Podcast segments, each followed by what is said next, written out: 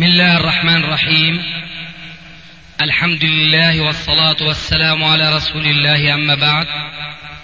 فهذا أحد أشرطة سلسلة الهدى والنور من الدروس العلمية والفتاوى الشرعية لشيخنا المحدث العلامة محمد ناصر الدين الألباني حفظه الله ونفع به الجميع قام بتسجيلها والتأليف بينها محمد بن أحمد أبو ليلى الأثري. إخوة الإيمان والآن مع الشريط الثمانين بعد الثلاثمائة على واحد.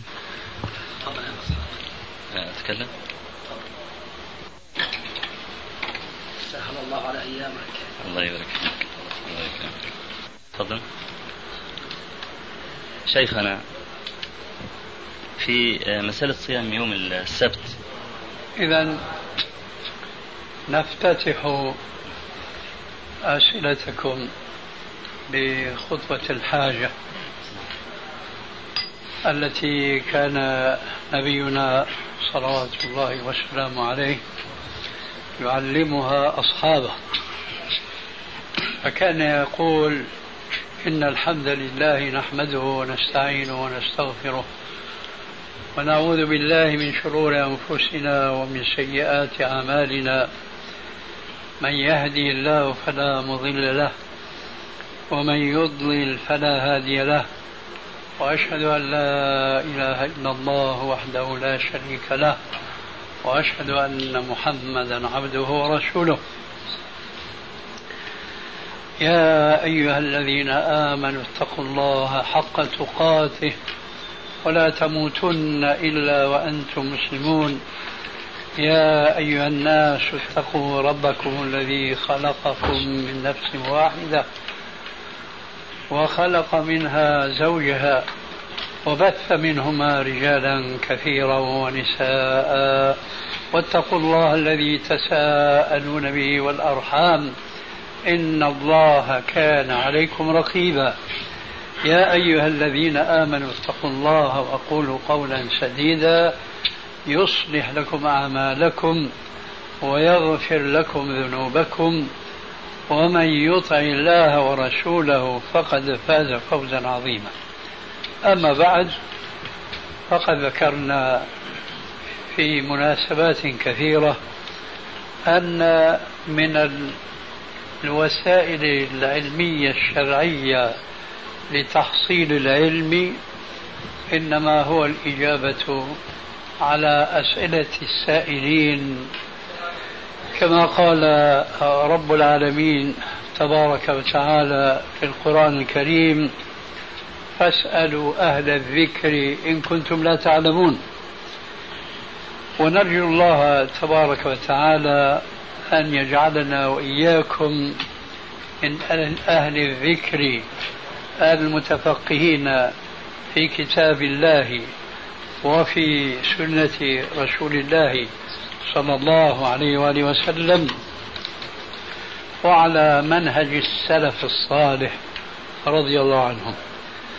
وأنتم ترون أن أخانا أبا إسحاق جزاه الله خيرا قد جمع لنا كثير من المسائل مما يشعر بالحاجة إليها إخواننا المسلمون في مصر وقد يشاركهم فيها كلها أو في جلها أو في بعضها سائر المسلمين في بلاد الإسلام.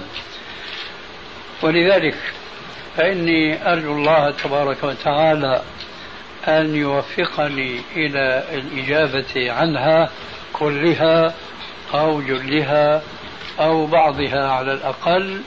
ونعتذر عن الإجابة عما لا نعلم فإن من العلم أن نقول لما لا نعلم لا نعلم. فهاتها بارك الله فيك. جزاك الله خير. بالنسبة لمسألة صيام يوم السبت هذه يعني لأنها مسألة تكاد تكون جديدة على الأفهام. فاعترضها بعض المنتسبين إلى العلم في مصر فحدث نوع من البلبلة فنرجو يعني الإفاضة الحقيقة في هذه المسألة والإجابة عن الشبهات التي تعترض هذا الحكم. لا سيما أحيانا يوم السبت يوافق يعني قد يوافق يوم عرفة أو قد يوافق مثلا يوم عاشوراء ف... الحقيقة أن هذه المسألة لكثرة ما سئلت عنها وأجبت عنها تارة بالتفصيل دون مناقشة أو مجادلة وتارة مع التفصيل مع تلقي الاعتراضات والأسئلة. ومن هذا النوع ما كان في هذه السفرة الأخيرة في المدينة المنورة وقد كان في ذلك المجلس بعض أفاضل أهل العلم من الدكاترة وغيرهم من المدرسين في الجامعة الإسلامية. فلا أدري إذا كان من المفيد أن نخوض مرة أخرى في مثل هذه المسألة. آه، وإن كانت النفس لا تنشط عادة لتكرار ما مضى فيه البحث مرارا وتكرارا. وعلى كل حال فأنا أكل لإخواننا في مصر أقول عند الأخ هنا أشرطة. مع ذلك نعم. فأنا معكم إن رأيتم أن نخوضها مرة أخرى فعلت إن شاء الله وأرجو من الله التوفيق. ترى ذلك؟ نعم. ترى ذلك. آه، القضية في الواقع كما أشرت إليها في مطلع كلامك أنها مفاجأة بالنسبة لعامة الناس وبخاصة الذين لا يشغلون أنفسهم بدراسة السنة وإنما هم قد يراجعون من كتب السنة ما يوافقون فيها مذاهبهم وعاداتهم وتقاليدهم.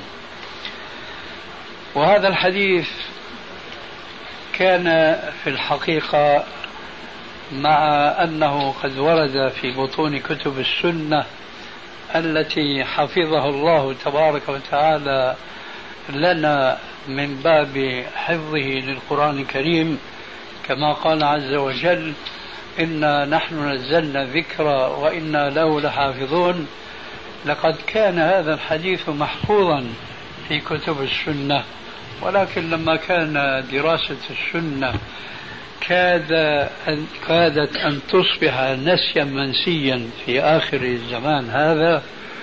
ولذلك فإذا ما أثير مثل هذا الحديث المحفوظ في بطون الكتب جاء غريبا على أذهان الناس وبخاصة إذا كان مخالفا لما جاء في بعض المذاهب وما كان مخالفا لما اعتادوا عليه من العبادات سواء ما كان منها من السنن أو المستحبات.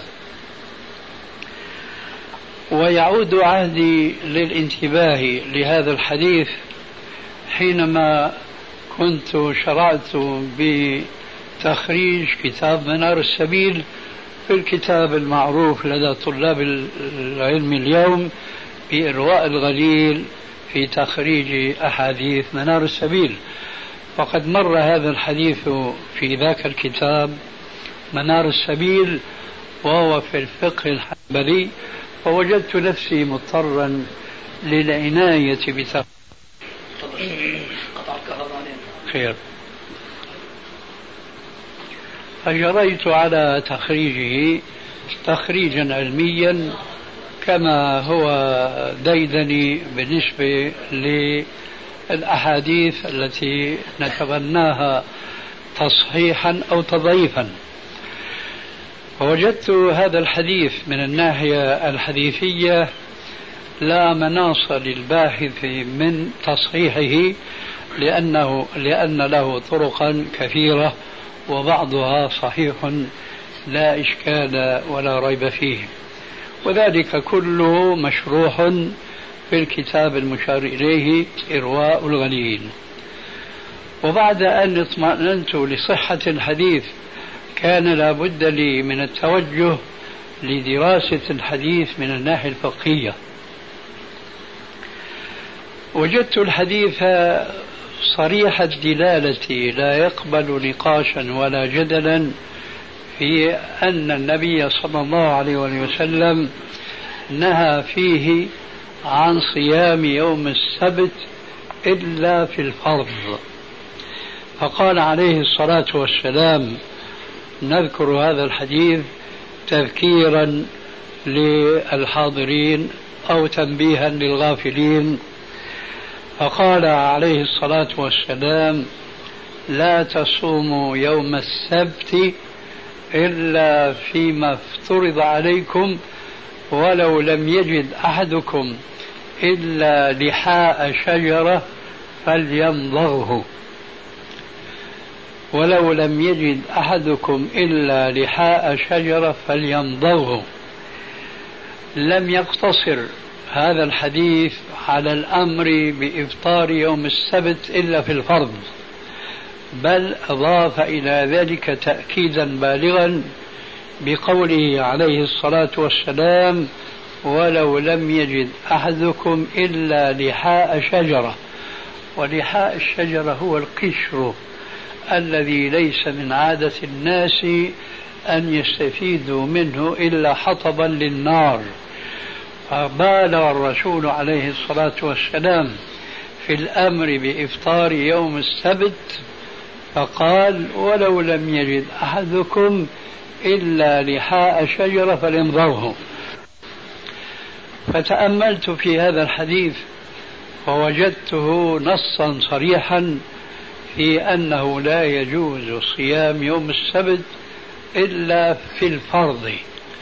وكلمة الفرض هنا لا يقتصر كما توهم بعض الدكاترة آه، الصوم في رمضان فقط بل هو أعم من ذلك لأن من الفرض قضاء مما عليه من رمضان ومن الفرض مثلا صيام آه، أيام التشريق لمن لم يجد الهدي بالنسبة للمعتمر.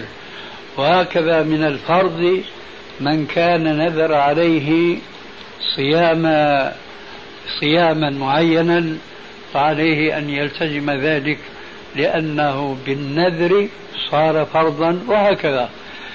والشاهد أن هذا نقطة وقفنا عندها لأننا وجدنا بعضهم يتوهم أن هذا الاستثناء ينحصر في رمضان فقط والأمر أوسع من ذلك ولكنه مع هذه التوسعة فيما يتعلق فيما كان فرضا فهذا الاستثناء ينفي بكل صراحة ما لم يكن فرضا. على ذلك تأتي الإشكالات التي أشار إليها أخونا أبو إسحاق آنفا. فإذا اتفق صوم يوم عرفة يوم السبت فماذا يفعل المتسنن والمتبع لهذا الحديث الصحيح بعد أن يتفهم معناه.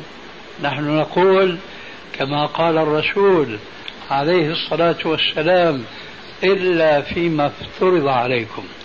وصيام يوم عرفة مع الفضيلة المعروفة في السنة فهو ليس فرضا.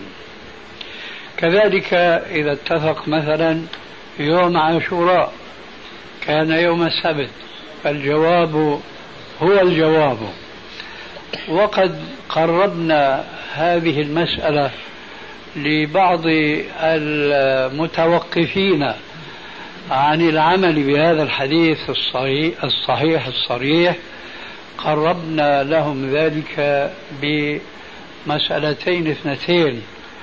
الأولى تتعلق بقوله عليه الصلاة والسلام من ترك شيئا لله عوضه الله خيرا منه.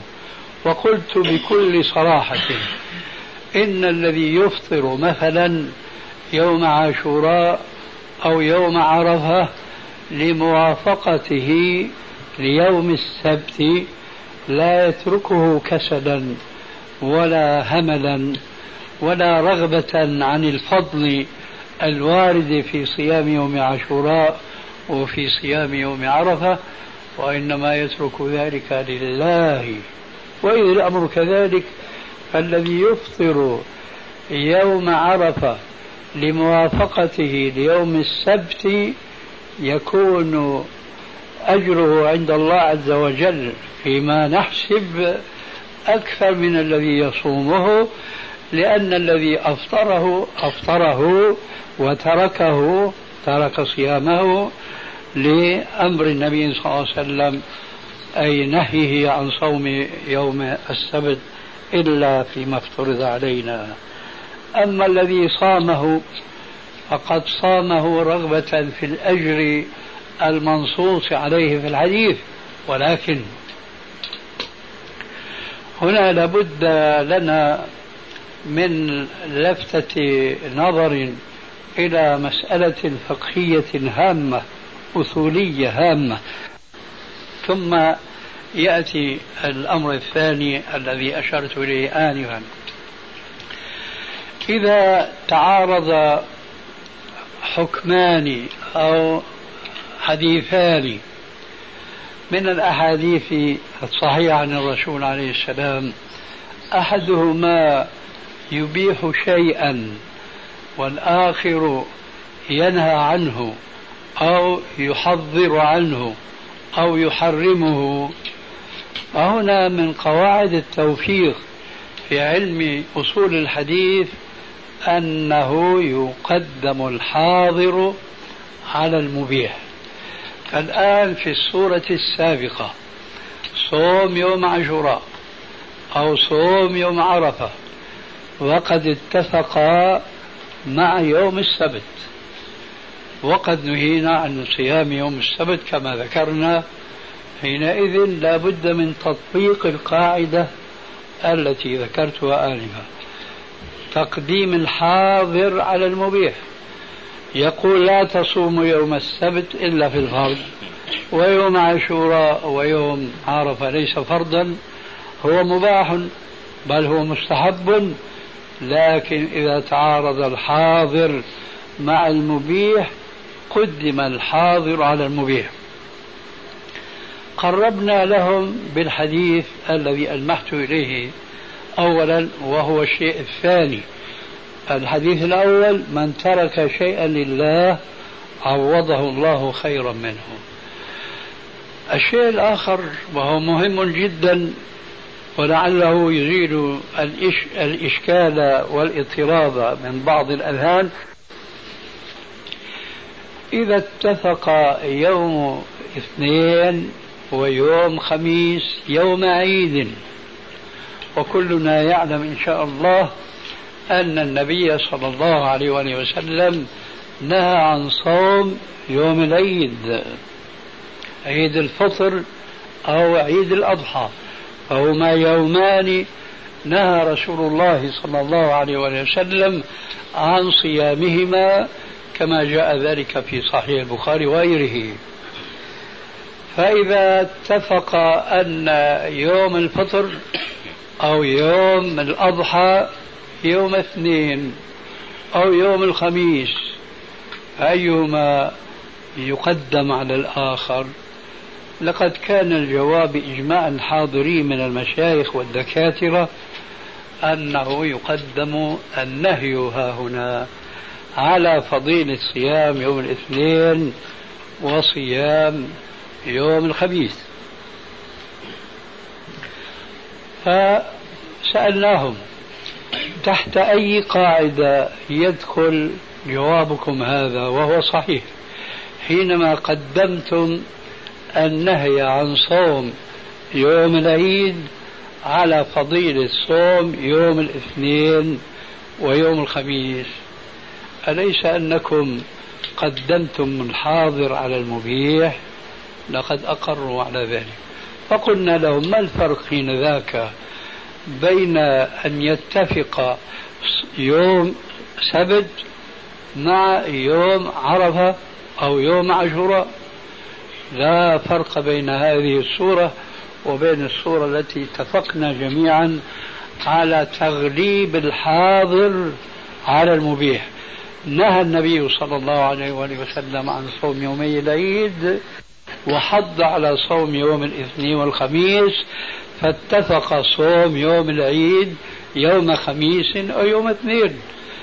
ماذا فعلنا هنا؟ كما قلت آنفا قدمنا الحاضر على المبيح. وشيء آخر ربما لم أذكره في ذلك المجلس وألهمني الله عز وجل أن أذكره الآن وهو إن صوم يوم الاثنين والخميس أمر عام أي كلما تردد يوم الاثنين بتردد الأسبوع وكذلك الخميس استحب للمسلم أن يصومهما. فكأن هذا هو نص عام أن يصوم المسلم كل يوم خميس كما ثبت عن الرسول عليه السلام وكل يوم اثنين. فإذا جاء النهي فذلك من باب الاستثناء للقليل من الكثير.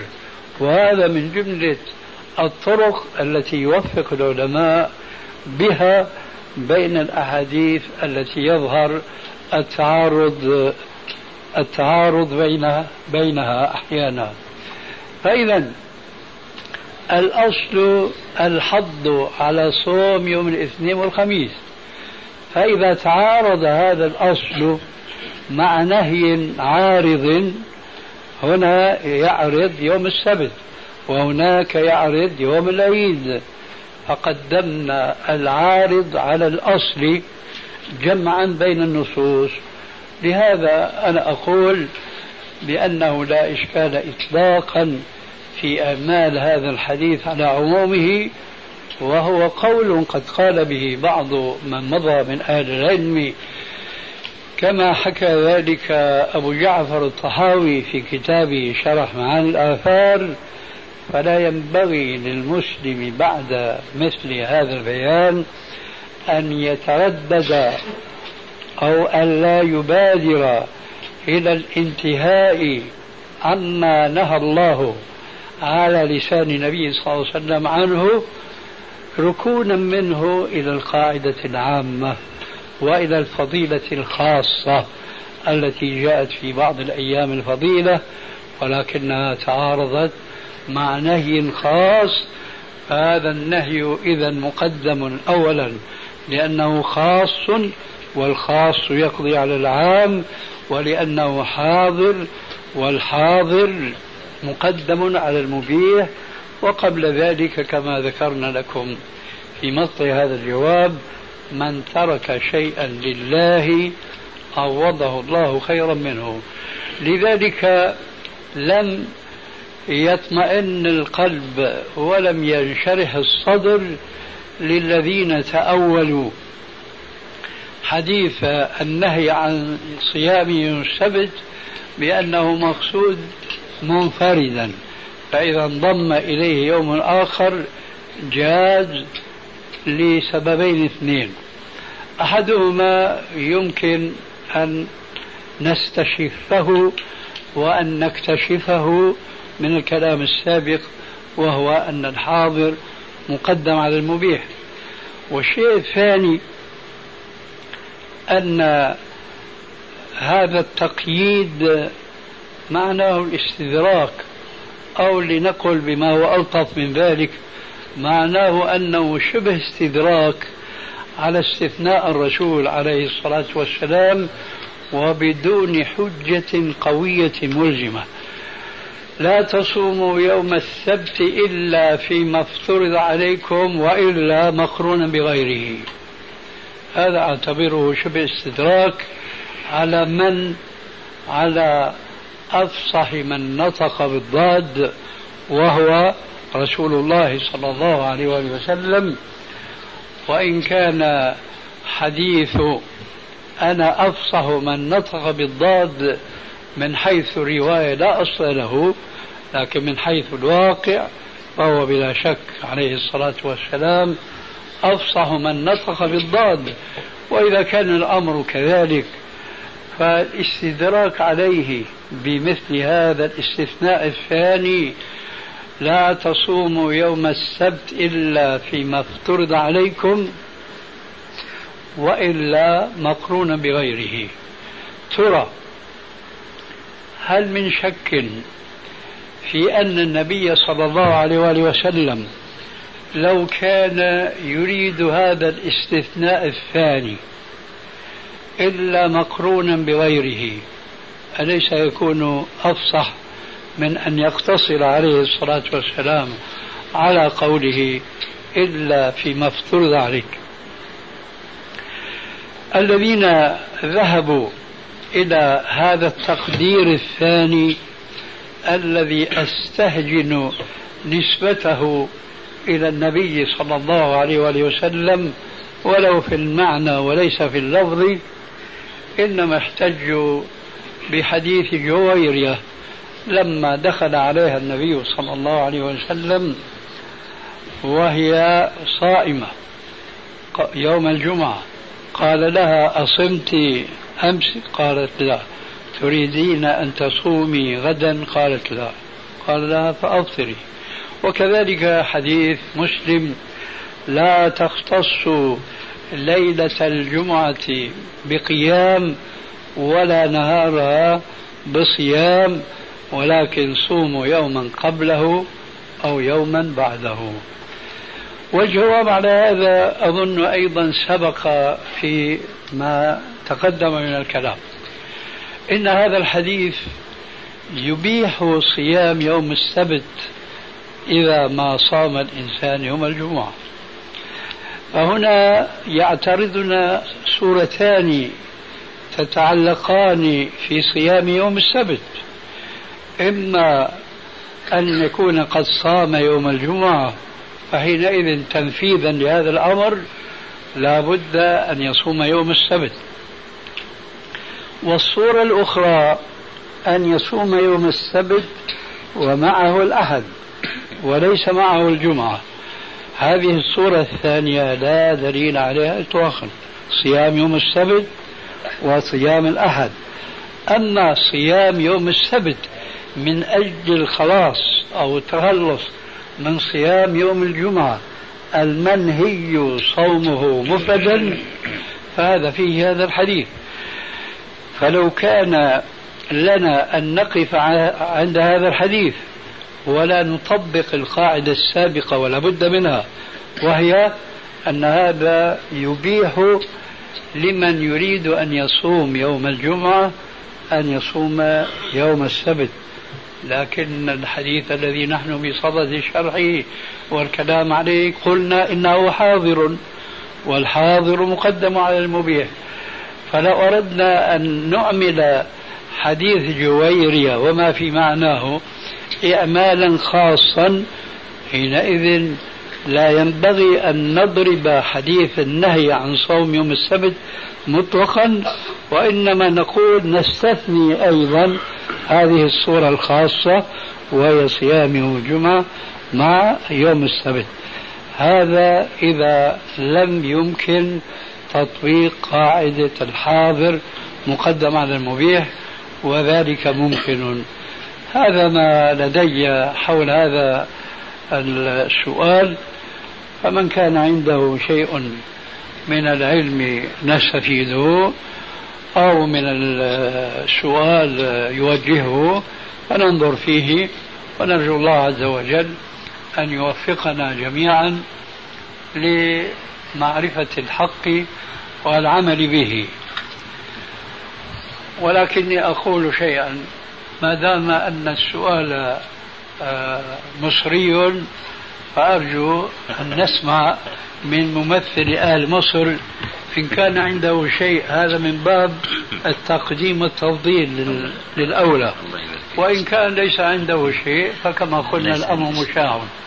عندك شيء. تفضل.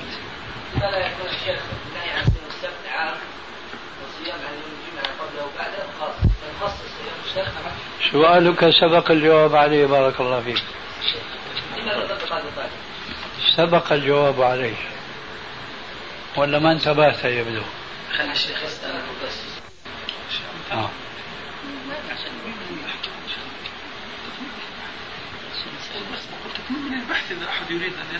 أنا قلت أخيرا. وأكرر ما قلت.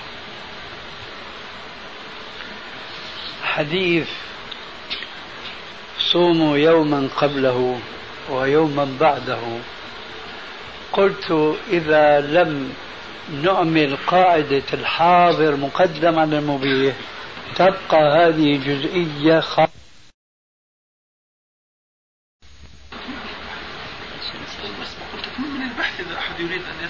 أنا قلت أخيرا وأكرر ما قلت. حديث صوموا يوما قبله ويوما بعده. قلت إذا لم نعمل قاعدة الحاضر مقدم على المبيح تبقى هذه جزئية خاصة أن يصوم يوم السبت. أما جاء يوم عرفة وما صمنا شيئا. فنصوم يوم عرفة واليوم يوم السبت الجواب لا الحاضر مقدم على المبيح لكني أقول من سلم بهذا فينبغي أن يسلم أيضا بخلاف ما ذكرت آنفا وأنا أجبت عنه. قلت آنفا يمكن أن يقال أن صوم يوم الجمعة مع يوم السبت السبت مستثنى. كويس؟ لكن هل هذا تخريج صحيح من الناحية العلمية الأصولية؟ الجواب لا. لأن الإذن بصوم يوم السبت مع الجمعة هو إذن وليس من باب الإيجاب. واضح إلى هنا؟ وإذا الأمر كذلك فلا فرق بين أن تصوم يوم عرفة أو يوم عاشوراء يوم السبت وبين أن تصوم يوم السبت مع يوم الجمعة لأن كل هذه الصيامات إذا صح التعبير داخل في آه، في الإباحة وفي الإذن. وإذا تعارض المباح أو المبيح مع الحاضر قدم الحاضر على المبيح. واضح الجواب بالنسبة لسؤالك؟ أسألك أسألك قبل أن تقول فيه ولا ما فيه واضح الجواب؟ واضح الجواب الأمر هنا للوجوب أم للاستحباب نهي عن يوم السبت لا دعه يا أخي هو السائل وهو يجيب نعم يا شيخ. بمعنى أنا هجيب لك صورة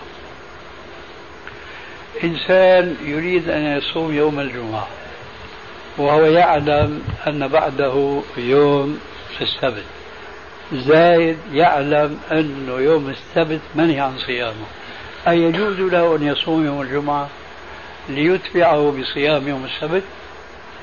وهو مستحضر أنه قد نهي عن صيام يوم السبت. واضح هذا السؤال؟ وأظن الجواب أنه لا يجوز له. طيب غيره. تفضل.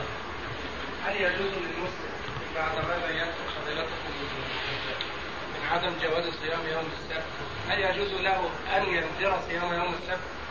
أن ينذر صيام يوم السبت. لا ما ما يجوز أن يتقصد ذلك لكن إن وقع له وجب الوفاء به وهل هذا يكون نذرا في طاعة الله؟ هل يكون إيش؟ نذرا في طاعة هل الله. يكون نذرا في طاعة الله لو نذر ذلك يعني يلزمه الوفاء؟ إذا نذر وهو يعلم إذا نذر وهو يعلم لا يكون نذر طاعة ولكن كما أنت تعلم الآن بدون نذر يصومون يوم السبت بمناسبة من المناسبات التي ذكرناها. فهل نقول هذا الصيام صيام معصية بالنسبة لأولئك الناس؟ لا, لا نقول لهم إنه صيام معصية. أما بالنسبة إلينا وقد عرفنا نهي الرسول عليه السلام عن صيام النهي عن صيام يوم السبت فهو بالنسبة إلينا معصية. يعني القضية تدخل في موضوع أنه ليس لأحد من المسلمين أن يفرض رأيه فرضا على عامة المسلمين وإنما هو يعرض ما عنده من العلم فمن اقتنع به فبها ولزمه ما يلزم المقتنع الأول وإلا فهو يمشي على قناعته السابقة. تفضل صيام صيام داوود صار يوم وصيام يوم هل يعتبر هذا مبيح؟ مكانك واضح. الجواب سبق. تفضل. بالنسبة لحديث الاعتكاف إلا في المساجد الثلاث. كيف؟ لا اعتكاف إلا في المساجد الثلاث. أيوة. غالب المشايخ عندنا استنكروا جدا هذه الفتوى الماء نعم. وقالوا يعني لو كان لو كان الأمر كذلك لكان نقل إلينا بالاضطرار والأسانيد المتكاثرة. انتقال الصحابة الذين تفرقوا في الأمصار إلى أحد المساجد الثلاثة وحيث لا يوجد ذلك يبقى يبقى لا يصح هذا الحكم وما كل حديث صحيح يكون عليه العمل. الله أكبر. نريد الحقيقة لأن لأن فضيلتكم لم يكتب شيئا لم ينشر حتى الآن بخصوص هذه المسألة فنريد أن إحنا نجيب عن حجج هؤلاء المعترضين. الله. أنا كتبت بعض الشيء رأيتم رسالة قدر قيام رمضان؟ لا أنا رأيتها لكن هذا مختصر جدا مختصر يعني. آه جدا آه. فنريد أن نشفيهم إن شاء الله طيب أولا يؤسفني أن نقول هذه شنشنة نعرفها من أخزم وهي رد الأحاديث الصحيحة بالجهل بالعامل بها. رد العمل بالحديث الصحيح للجهل بمن عمل بها. وهنا قلت من قريب ومن بعيد إن الله عز وجل تعهد للمسلمين أن يحفظ لهم دينهم بحفظ الكتاب والسنة الصحيحة. ولم يتعهد لهم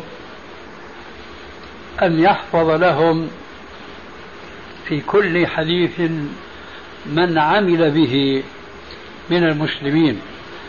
وهذا ما صرح به الإمام الهاشمي القرشي المطلبي الإمام الشافعي في رسالته المسماة بهذا الاسم الرسالة. قال الحديث أصل في نفسه. فإذا ثبت الحديث عن رسول الله صلى الله عليه وآله وسلم وكانت دلالته واضحة وجب العمل به لأنه أصل في نفسه ولا نتوقف عن العمل به حتى نجد من سبقنا إلى العمل به. نعم أنا مقتنع تماما أن الحديث إذا كان يحتمل أكثر من وجه في معناه فهنا لابد لطالب العلم من أمثالنا أن يجد من سبقه إلى تفسير الحديث بالفهم الذي هو يجنح إليه حتى يكون ذلك له مستندا في أنه لم يسئ فهم الحديث. أما إذا كان الحديث واضح المعنى جليا كالمبنى فحينئذ لا حاجة للمسلم أو لطالب العلم أن يتوقف عن العمل بالحديث لأنه أصل في نفسه. حديث حديثنا هذا ولعل بعضكم ما سمعه وهو قول عليه السلام لا اعتكاف إلا في ثلاثة مساجد. فهو على وزان الحديث المعروف والمعروف عند كثير من المسلمين والمجهول عند آخرين منهم. إما أن يكون مجهولا رواية ودراية وإما أن يكون مجهولا دراية ومعروفا رواية. ألا وهو حديث لا تشد الرحال إلا إلى ثلاثة مساجد. على وزان هذا الحديث جاء الحديث الذي نحن في صدد الكلام حوله. لا اعتكاف إلا في المساجد الثلاثة وذكرها. القول بأن هذا الحديث لا يجوز العمل به لأنه لم يعمل به أحد من السلف. فهذا تعطيل للعلم بالجهل. تعطيل للعلم بالجهل. العلم هنا كما قال ابن قيم الجوزية رحمه الله العلم قال الله قال رسوله قال الصحابة ليس بالتمويه إلى آخره. العلم قال الله قال رسوله. فإذا نحن ما نقول رأيا من عندنا وإنما نقول قال نبينا صلى الله عليه وآله وسلم لا اعتكاف إلا في المساجد الثلاثة هذا علم. بماذا رد هذا العلم؟ بقول من سمعت من إشارة إليهم لا نعلم. قولهم لا نعلم جهل. لا نعلم من عمل بهذا الحديث. هذا لو سلم لهم هذا الجهل. ولم يكن عندنا علم آخر وهو أن بعض السلف قد عمل بهذا الحديث ألا وهو حذيفة بن اليمان وهو راوي الحديث حيث أنكر وعلى صحابي جليل وأصحابه من التابعين وهو عبد الله بن مسعود الذين كانوا يعتكفون في بعض المساجد أظن في البصرة احتج حذيفة على هؤلاء المعتكفين بأنه سمع من النبي صلى الله عليه وآله وسلم هذا الحديث الصحيح لا اعتكاف إلا في المساجد الثلاثة. فإذا قد أثبتنا العلم عن النبي صلى الله عليه وسلم بهذا الحديث وأثبتنا أيضا أن بعض السلف عمل بهذا الحديث وأنكر تماما كما ننكر نحن اليوم الإعتكاف في غير المساجد الثلاثة. وقبل أن أنتهي من الكلام أو التعليق على هذا الحديث لقد كان من عواقب فتح باب الاعتكاف في كل مسجد أن ظهرت بدعة عامة في كثير من البلاد حيث يكتب على قطعة من الورق بخط كبير تعليما للداخلين إلى المسجد نويت الاعتكاف في هذا المسجد ما دمت فيه. من أين جاءت هذه البدعة؟ من فتح باب الإعتكاف في كل مسجد. ثم أريد أن ألفت النظر. نظر هؤلاء الريبيين والشكاكين في هذا الحديث وفي من عمل به من السلف. هل الإعتكاف المشروع مشروع في كل مسجد؟ سواء كان مسجدا جامعا أو كان مسجدا غير جامع أو كان مصلى أو كان دارا فما كان جوابهم؟ عن هذا السؤال فهو جوابنا وعندنا حيطة نستند فيها إلى حديث لا اعتكاف. فإذا قال قائلهم مثلا عليكم السلام ورحمة الله وبركاته. سيقول الكثيرون ولعل فيكم بعض الحاضرين من بعض الحاضرين سيقولون لا يجوز الاعتكاف في البيت سنقول له ما الدليل؟ عندك نهي عن رسول الله صلى الله عليه وسلم عن الاعتكاف في البيت في الدار؟ لا شيء من ذلك إطلاقا. ثم نرتقي درجة. فنقول ما رأيك في الاعتكاف في ولو أنني خالفت بعض الآداب التي يذكرها بعضهم ما تقول في الاعتكاف في مسيجد؟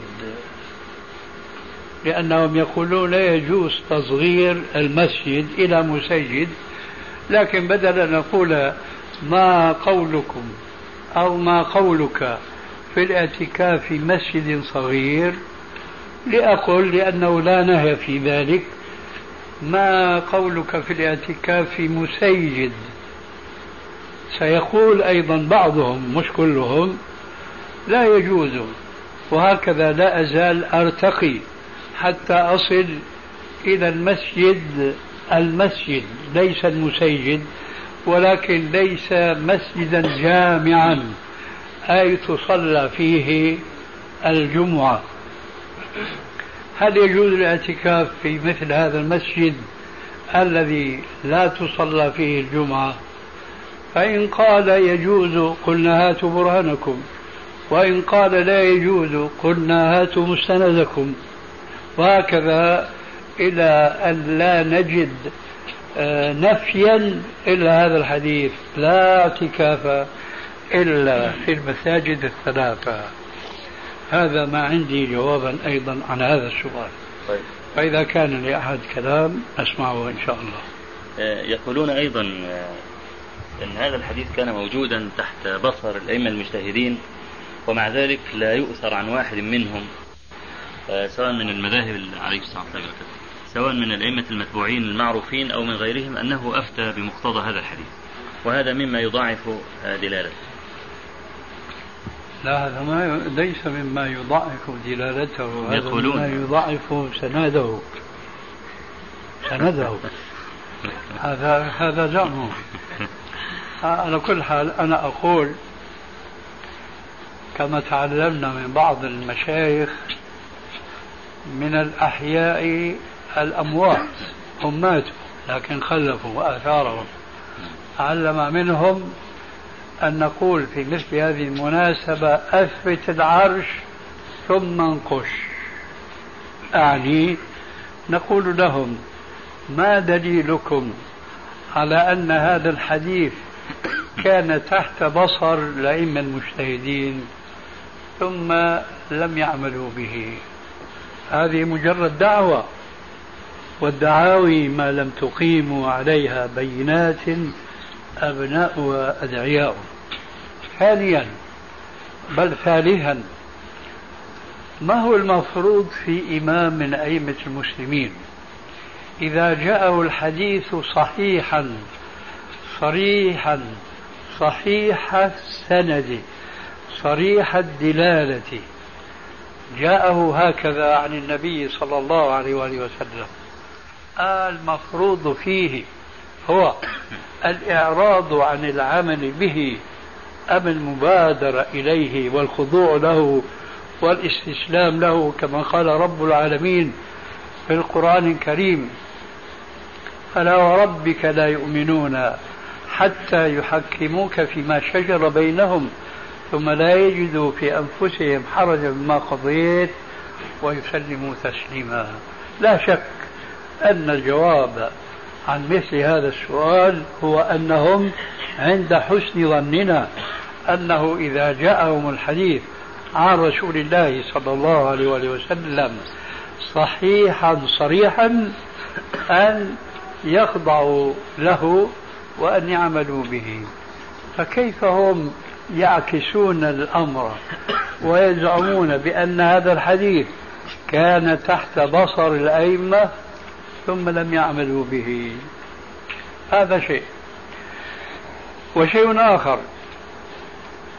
لقد أنكر الإمام الشافعي رحمه الله على رجل قال له أنت تقول كذا حسب ما جاء الحديث.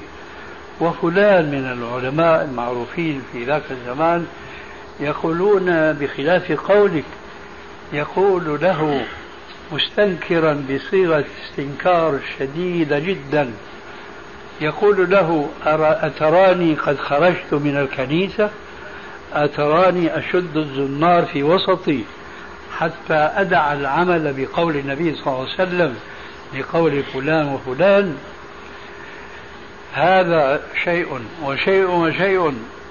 قول الإمام الشافعي أيضا ما من مسلم إلا وتخفى عليه سنة من سنة النبي صلى الله عليه وآله وسلم فمهما أصلت من أصل أو قلت من قول وقول رسول الله صلى الله عليه وآله وسلم وخذوا بقوله صلى الله عليه وسلم ودعوا قولي أو قال واضربوا بقولي عرض الحائط.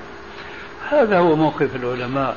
فالذين يقولون لأن هذا الحديث كان تحت بصر العلماء ومع ذلك لم يأخذوا به إنما يتهمونهم في دينهم وهم يشعرون أو لا يشعرون ما أدري. لعلهم يريدون أن ينقذوا أنفسهم من المخالفة في طريق أن يرموا الأئمة في المخالفة حتى تبرأ ذمتهم بزعمهم من العمل بهذا الحديث الصحيح خلاصة الكلام. هب أن هذا الحديث أي أو أي حديث آخر كان تحت بصر إمام أو أئمة من أئمة المسلمين.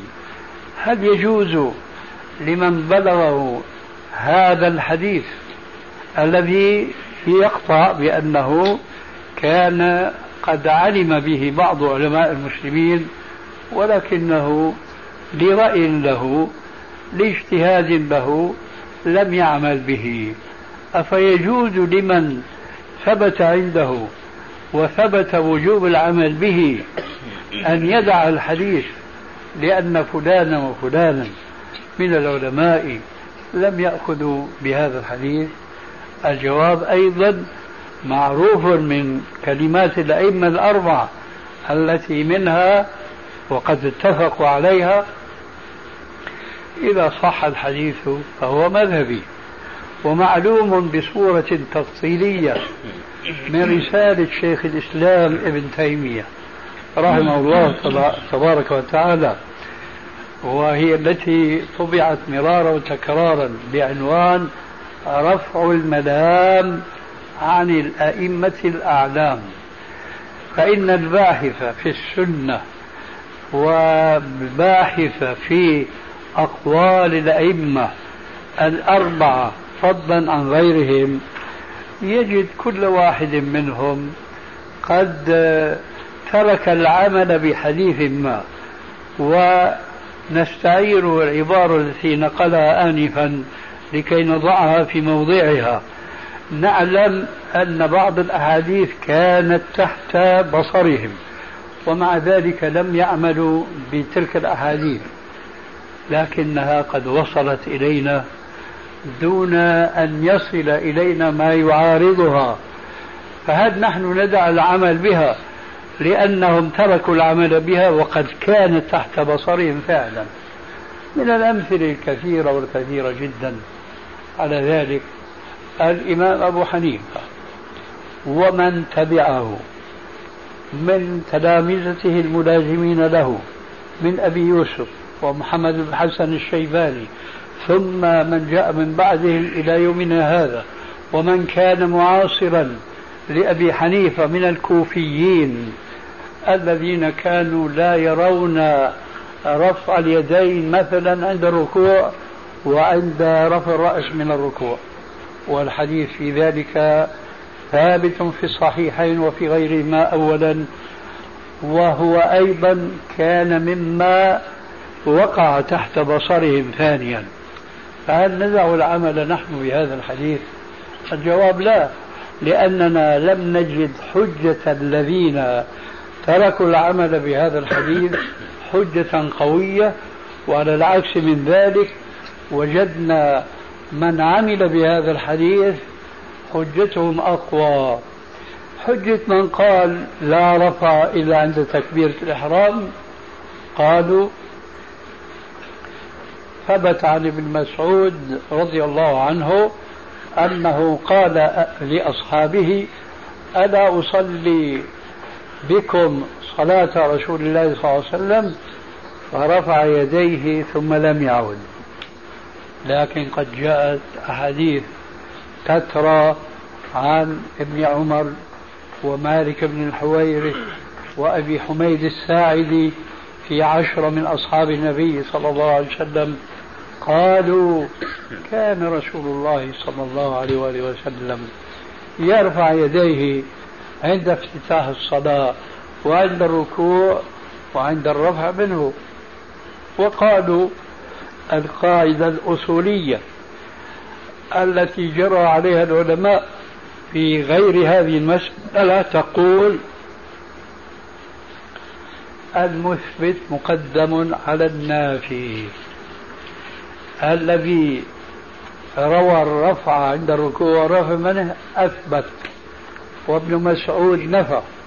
مع جلالة ابن مسعود نقول المثبت مقدم على النافي. وقد ألف الإمام البخاري أمير المؤمنين بحق في الحديث ألف رسالة خاصة وهي المعروفة بجزء رفع اليدين في الصلاة.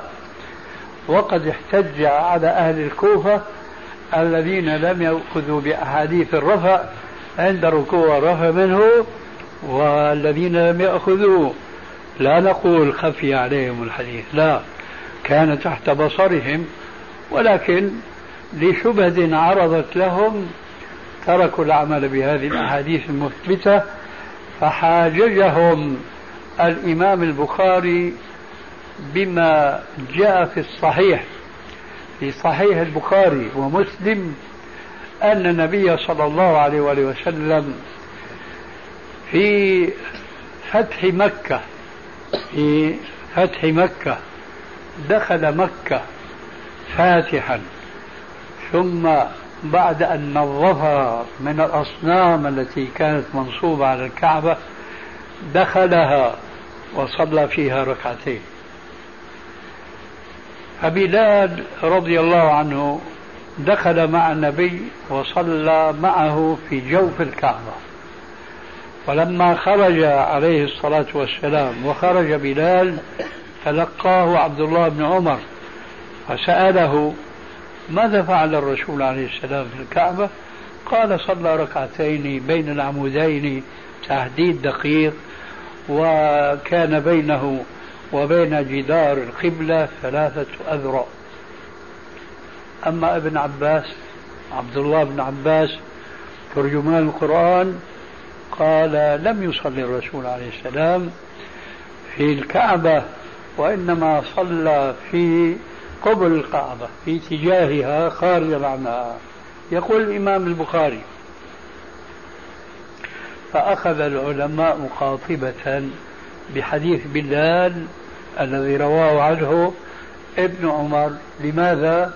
لأنه مثبت لأنه رأى الرسول عليه السلام دخل الكعبة وصلى ركعتين وبذاك الوصف الدقيق آثروا رواية ابن عمر عن بلال لأنها مثبتة وتركوا رواية ابن عباس لأنها نافية والمثبت مقدم على النافي.